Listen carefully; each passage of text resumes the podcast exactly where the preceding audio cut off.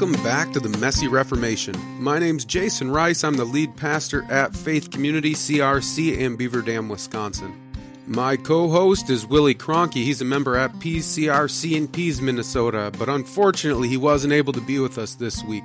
But he will be with us next week. We're just a couple of guys who love the Christian Reformed Church and want to see Reformation happen in our denomination. And we realize that whenever Reformation happens, things get messy. And as Reformation is happening in the CRC, things are starting to get messy. So we're taking the opportunity to have conversations with pastors throughout the Christian Reformed Church to find out what's happening in our denomination, but also to talk about what Reformation might look like. If you haven't already, take a moment, click subscribe so you don't miss any of our upcoming content. We are dropping episodes every single Monday. Also, head on over to our website at themessyreformation.com. You'll find our podcast there, but you'll also find articles there on a regular basis. With all that said, we're going to get to this week's episode, which is part two of our conversation with Josh Christoffels.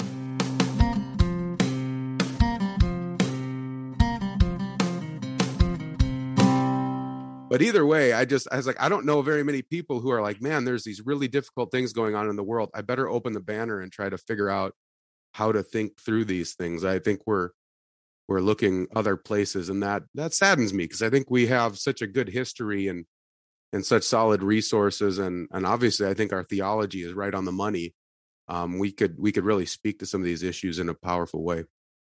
Yeah, uh, it, it, you wonder if it's a chicken or the egg kind of thing too. Like, is, is it because I, I think it's because of what's on the ground too. It's the divisions that we have uh, as churches and the the diversity that's there which is not a good kind of diversity uh, so much uh, away from the word of god and the scriptures. And um, so i think if if the banner was yeah uh, i think it'd be hard to it'd be they have a hard job that's for sure because they almost have to cater to everybody. And uh, people will complain if it's uh, too confessional and biblical.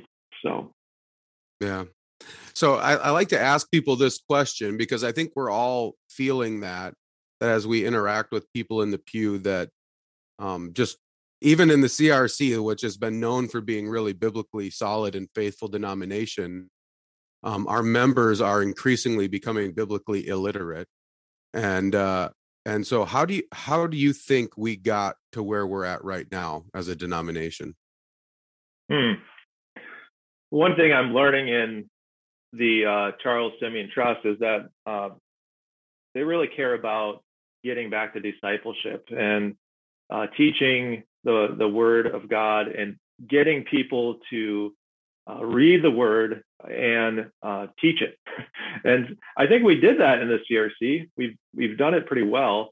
Uh, but then you get into sometimes these studies like coffee break and other materials that are put out they're good materials they they focus on the bible uh, but you have sometimes kind of this reader response thing where you go around the circle and you share about uh, your feeling of the text but you don't have someone who's trained in the text who is uh, looking at the, the text and uh, what's the structure of the text how does that lead to the main point of the text and then uh, how do we apply this specifically to our lives?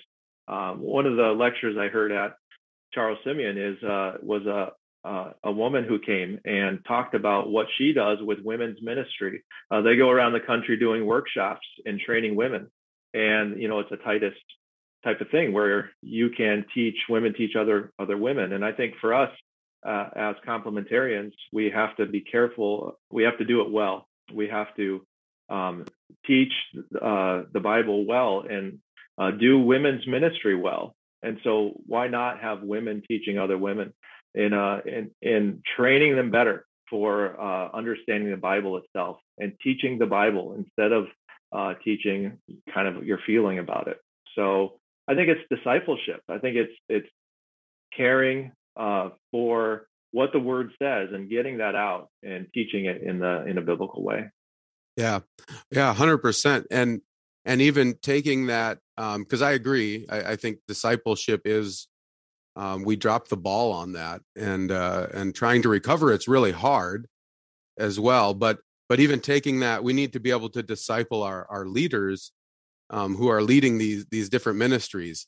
And so, because you can have you can have a really good leader who can even use really bad material and make it good, you know, and you can have a bad teacher who can take really really good material and make it bad and make it you know water it down and, and make it useless. And I've I've watched both happen over the years and uh, you know I, have talked to a number of people um, there's lots of opinions out there on whether the the material coming out uh, for our sunday school programs or coffee break whether that's good solid material and i say really what it comes down to is who do you have teaching it? Because if you have someone solid teaching it then they can take any kind of material. They the material is just a guide a conversation you know a topic like it just lays out you're going to talk about this on this day this on this day and they can run off of that and make it really helpful and good but um, but we need to disciple those who are doing the the discipling and what i've found often is we can't find people to step into those roles and so we just start throwing people into those roles who aren't who aren't uh, gifted at it or or need to be discipled more before they're going to be be teaching and and then we just kind of keep slowly fading fading away down the line. Yeah, I think part of that too is uh, making sure that we're focused on Christ and uh, preaching and teaching uh, the gospel. You know, every text of Scripture points to Jesus.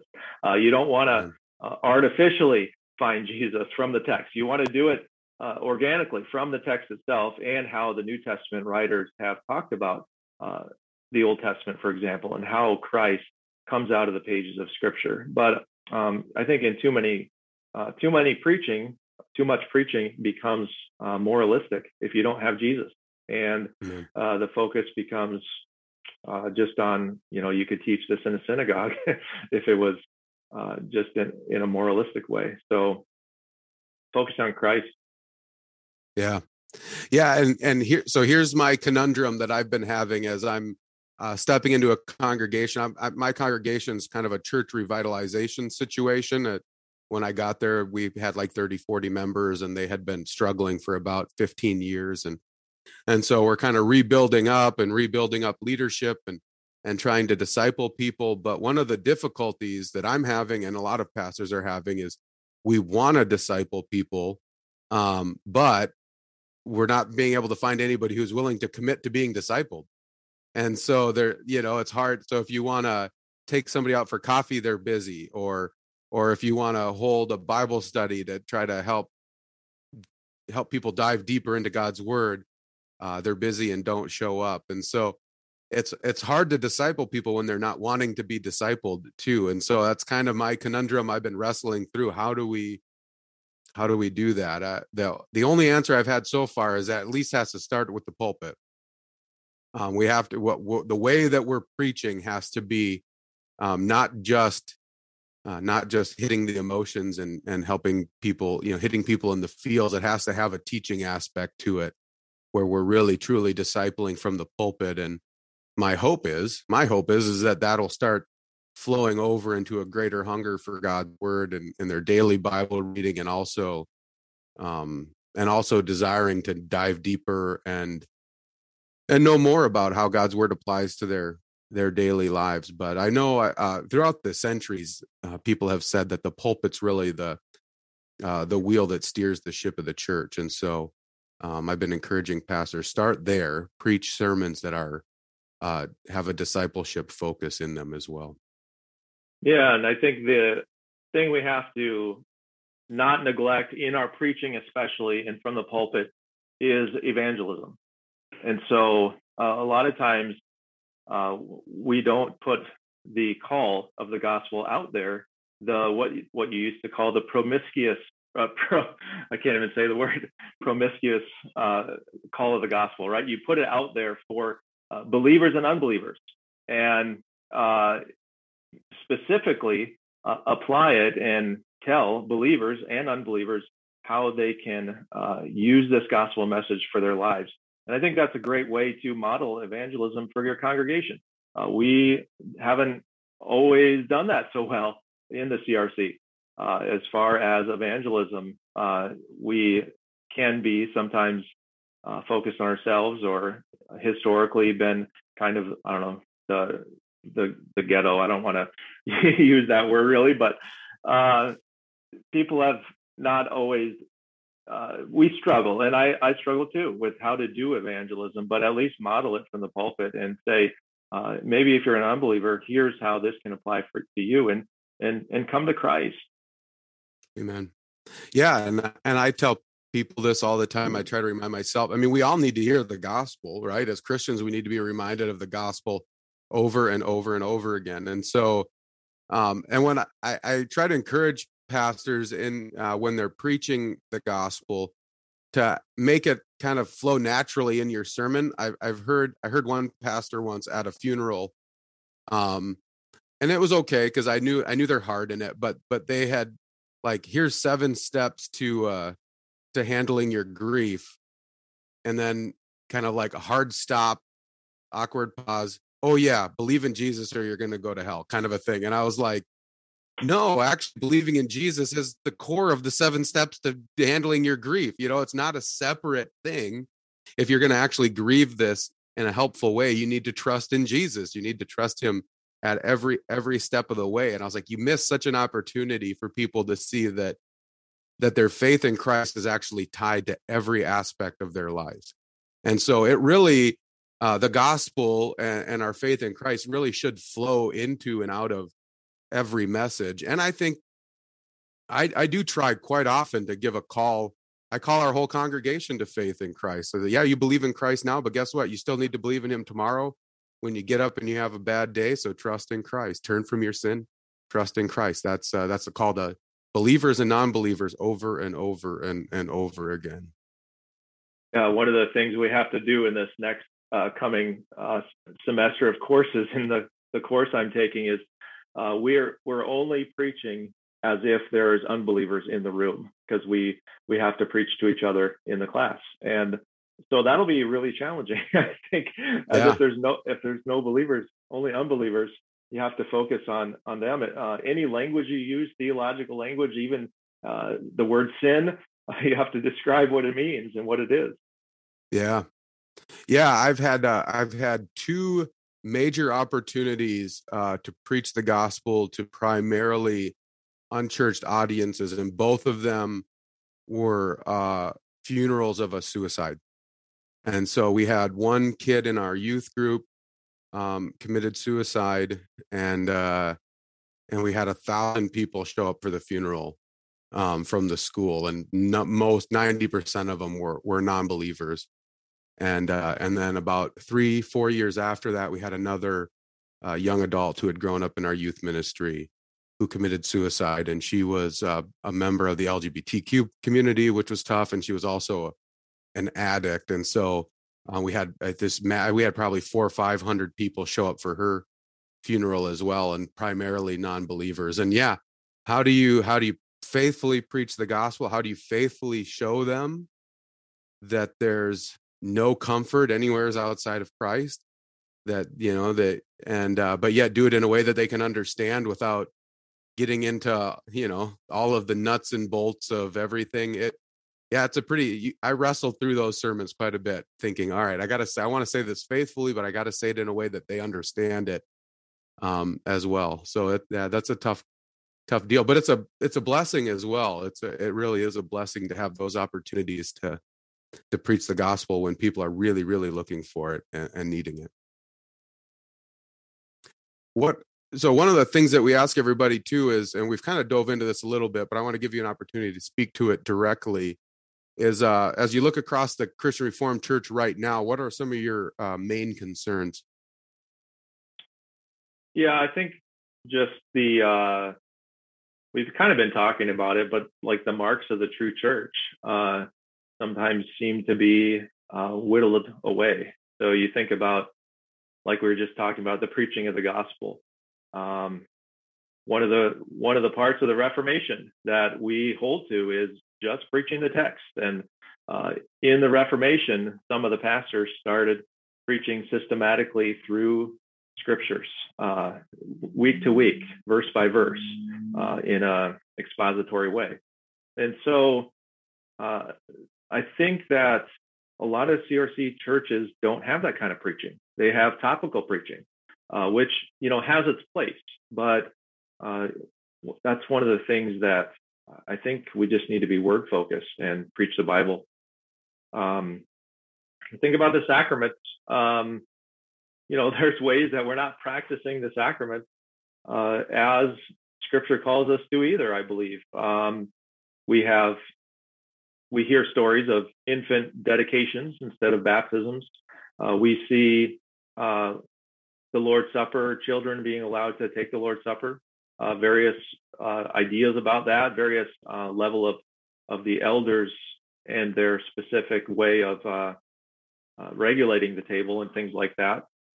you, you've got discipline, church discipline. You know, another mark of the church, and um, I find it hard even in the local church though to do that right? I mean we, uh, we've talked about that you've talked about that here before. But um, you know we we don't always do that well in a local setting uh, as far as uh, doing discipline and and calling people to disciple it really is uh, tied to discipleship. Discipline and discipleship are tied together. And uh, we're called to uh, to really love people and shepherd them and care for them. And part of that is discipline. And um, I can't remember uh, the last time I heard of that happening in the CRC. Like, for example, a uh, a statement being read from a pulpit or something like that. I, I really can't remember that uh, in my childhood very much. Or uh, maybe there's one distant circumstance of that happening. Well, why not? You know, um, I think we need to be doing better about uh, the, the marks of the church. And so then you then you wonder, is it a true church? um, yeah, uh, it's in question, I think, in some ways, in some areas. Um, but uh, yeah, those are the things I think about. I you know, obviously we have the human sexuality report. We've got uh, this uh, idea of ministers de- denying the penal substitutionary atonement of Christ.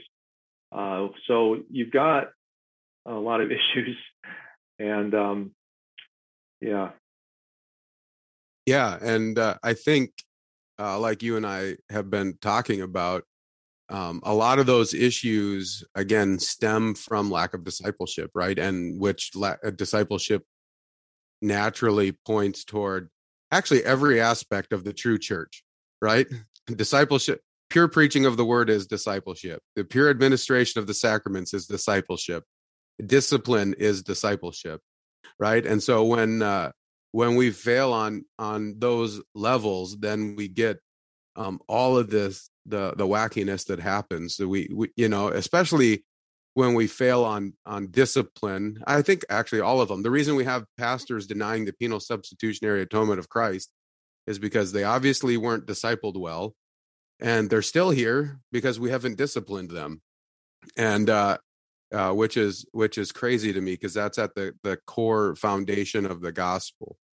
And so um and yet as as we're talking um i i've been thinking back you know part of the reason at the reformation they said i mean obviously it's biblical that these are the marks of the true church um, but these were the three areas that they saw massive need for uh, where where the catholic church was not faithful. They weren't faithfully you know administering the sacraments they weren't faithfully preaching the word and they weren't faithfully disciplining.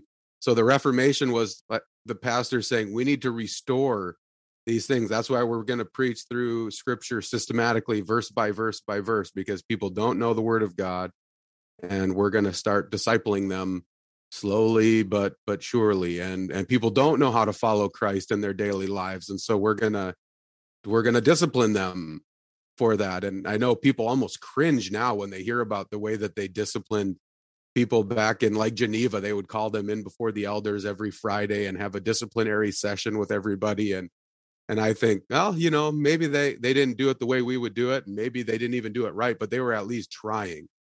They were trying to figure out here's how we need to to guide people in their walk with Christ because they they aren't and and our calling as shepherds is to lead the flock, right? And shepherds carry a rod and a staff. We we guide people, we gently guide people, but not that pastors are known for this, but every once in a while you need to crack somebody over the head with a staff and say, knock it off. Stop doing that. You know, this is not how we live as a Christian. Yeah, one of my uh, areas that I've kind of been passionate about in the local church is training up the elders for that and doing that together with the pastors and elders. And um, I think that's one of the areas that we struggle a bit with too, is that training up those those elders to to be alongside of us to do that. Um, um, being able to teach and being able to use that word of God in, as an example for others. And it's it's hard because you have uh, people that have very busy lives. Uh, as as a, an elder that has a full time job, for example, um, you know, we as pastors are are privileged in that way that we are paid to to to minister, and and that's a joy and a privilege. But um, you know, not everybody has that, and so trying to think through how to train people best and uh, how to how to do ministry. I think uh, I've I've read Witmer's book on the shepherd leader, and one of the things it talks about, which I love that book, it talks mm-hmm. about um, instead of going to visit people, right? The old CRC way used to be house visitation, right? You have to go to every house, and you have to do it at least once a year. Uh, well, that's not even going to be enough in some ways mm-hmm. uh, because you're not really discipling a person. If you're, if you're going uh, once a year to their house and they uh, clean up the living room and give the pastor coffee and brownies, and uh, so that's that's not you know you can put on a show and you can uh, you can fake it for a little bit, but to do the real discipleship, one of the things Whit- Witmer says is making phone calls, like checking in with the people in your care group in, as elders, uh, calling them once a month and just saying, "Hey, I'm I'm giving you my monthly shepherding call, and uh, I just want to see how you're doing and how can how I can pray for you." And so discipline shouldn't get to that step of of formal discipline when you're doing that uh, because you are loving them, you're caring for them. It's a it's a ministry of care. Amen. Yeah, and that's uh, I think I, have said this multiple times. I, I, was in a church at one point who uh, um, there was a big kerfuffle there because the elders um, took some disciplinary action against someone, and everybody, um, a lot of people in the church were like, "Yeah, we knew it should have been done, but we just didn't like the way it was handled." It, and I kept thinking, okay. Um, but what I told the elders was, I don't think it would have been as big of a deal if you would have addressed it a year ago, um, because you all knew that this was going on a year ago, and ignored it because everybody didn't want to have the awkward conversation and then it blew up into something way more severe where you were forced to, to take action and so um but I, I appreciate the word that you you gave about taking your elders alongside with you as as you do um disciplinary action and i I always have to clarify when I talk about disciplinary action, I'm not always talking about formal like excommunication. I'm talking about um, pulling someone aside and saying, that's not how we're going to act in this church or or even saying you know you said that um you should be more careful about that right? I mean just small correction i i see as as church discipline. Obviously if it continues and there's no repentance then then it ends up working its way out into to excommunication but but i have been working with my elders bringing along bring them alongside me as i do correction um, with certain members of the church and it's been really good. I've noticed that they have slowly become more comfortable with doing those types of things because they've kind of watched like oh that's how we can do that. And it's not always it's not always some big massive fight. It's taking somebody aside and saying man i really care about you and this is why i'm talking to you about this because this isn't good for you it's not good for our church it's not good for anybody. And so we need to we need to talk about changing the way you're behaving with this or um or doing things a little differently so that it's better for you and and better for the community and and then i've had elders say like oh we're able to correct people and it doesn't turn into this big fight like i hate you you hate me kind of a thing where we can actually walk out and say all right, this was good. I mean, it's not always received that way. Sometimes you come in with love and somebody says, you know, I just I just had a message left on our church phone today from someone who did not receive discipline and said we're all a bunch of pharisaical hypocrites who could go to go to hell, you know. And, oh, okay. That was nice. Um, but but a lot of times you can have a really helpful disciplinary conversation with with somebody and uh, it builds them up and it builds the church up and and pulling your elders alongside with you to do that is a way of of discipling them yeah and it helps to have those elders be, behind you when you do that as the pastor uh, because yeah that can be uh, circumstance too if you yourself are uh, trying to call somebody out or or say hey i noticed this about you and i really care about you but here's a way you could probably have be corrected but if the elders don't stand by you on that then uh, that's a, another danger. Yeah, a hundred percent. And so that's like the the voicemail I just got this morning. Uh, all of the elders were present for that, uh, and actually, I didn't even say anything. The elders were the ones that that had the conversation and brought the correction of sin. And that's a long story, um, but I'm not going to get into it all. But uh, um, and so they were just letting me know that we got that phone call and wondered if we should do anything more or or or leave it but um but if, if i would have had that conversation all by myself and then we would have got that voicemail right? The elders could have said boy you really messed up here. You you know you should have handled this differently.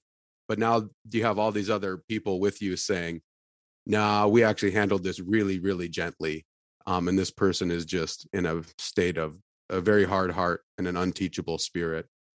And uh yeah because we have some very gentle elders. I'm i'm definitely the most outspoken and um and a little brash maybe sometimes but the rest of our our elders are pretty soft gentle guys and so uh, when this person's calling them harsh hypocritical pharisees i'm thinking yeah yeah i'm i'm praying that their heart is softened and changed and that they uh repent turn back to christ so.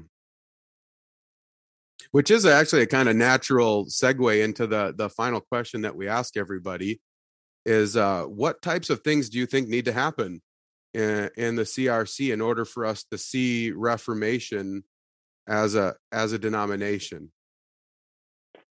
uh, yeah a lot of what we just talked about uh, discipleship uh, eldership leadership um, but i think that uh, I think as a denomination, we have to be, uh, we have, we have such opportunities, right? But uh, they can also go so wrong.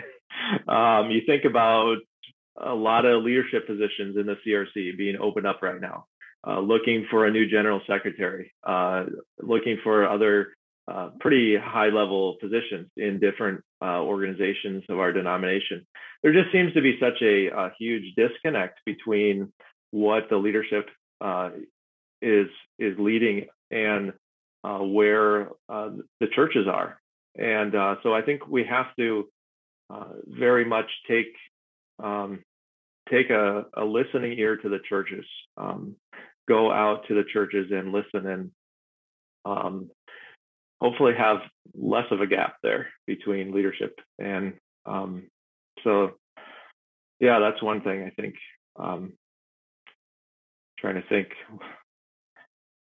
I think just like focusing on the word, reforming the preaching, and all of those things that we've been talking about. Yeah, amen. Yeah, I mean, I, I I've said it a bunch of times, but really the core of Reformation is repentance. Um, and I think as a denomination, um, as a whole, and and not just the you know the progressives, but even us conservatives need to repent of some of what um, you know the failures of the past and, and we need to turn from that and and start focusing on being faithful uh, faithful in discipline faithful in discipleship and uh, that's uh, that's really the core of of reformation. But uh, something you said uh, i want to jump on quick um, because i think they i agree with you that there's there's not a lot of listening going on with the congregations uh, throughout the crc and yet they would probably take issue with that. They they uh, especially like the general secretary position right they're saying we're having listening sessions all over the place and so we're we are listening to the congregations and yet when I read what they're listening to, I keep saying, that's not what my congregation's saying. And so um what what do you think that is where okay, they're saying they're trying to listen and if we want to be charitable, they are trying to listen to the churches. Um but those who are speaking in those sessions are not speaking representatively of of most of our congregations. Yeah, it's hard to say how exactly that that works out. Um, I, I, don't I don't know if I have the answer, but um, I think that some people that are in leadership believe that it, it is their mission to lead others uh, and bring them along, and that that we aren't there or something like that. I don't I don't know exactly how to put it, but um, you know, one thing I I talk about is I want someone in these leadership positions to be committed to the Bible, committed to the confessions, um, and also uh, I, I think they should be questioned on the human sexuality report. What's their stance on that? Are they going to be uh, in accordance with what historically we've had as a church, the position that we've had, or are we going to be against it? And um, the answer that I got was, well, we uh, this person for this new position needs to uh, listen to both sides, and uh, and no matter which way synod goes, they need to uh, still carry out the directives of synod. But then, yeah, my question to that is: Are they going to be doing that naturally or organically or not? Are they going to be doing that according to what they believe personally, or is it going to be against their will? And so I think those are very important questions to ask, and uh, they they need to be asked on that. And uh, hopefully the uh, synod makes the right decision. Obviously. Yeah, amen. Well, I'll give you a final word here. Do you have a final word of encouragement or call to action for? We've got pastors and and lay leaders listening to this uh, this podcast. What what would you want to leave them with at the end here? I'd say just focus on the Word of God as much as you can, uh, and love people in your congregation. Love people where they're at in the local church, and um, yeah, sometimes when when I talk about the denomination, it can sound sound pretty uh, hopeless or negative or whatever, but uh, but the Lord is still on His throne. He's still the King. Uh, he's not going to be giving that up ever, and so uh, we can have hope that that He is on his throne. And uh, we know what happens in Revelation. We know what happens in the end. Jesus wins and he saves his church. He died for his church, and that's as good as is done then. And so, um, what great hope we have in Christ and the gospel that he saves his people. That's all we have for this week. Stay tuned next week for our conversation with Dave Bosher. Until then, don't forget this is Christ's church, and he bought it with his blood. And we've been warned that wolves will come in trying to destroy the flock. So keep a close watch on your life and on your doctrine. Preach the word in season and out of season, and keep fighting the good fight in this messy Reformation.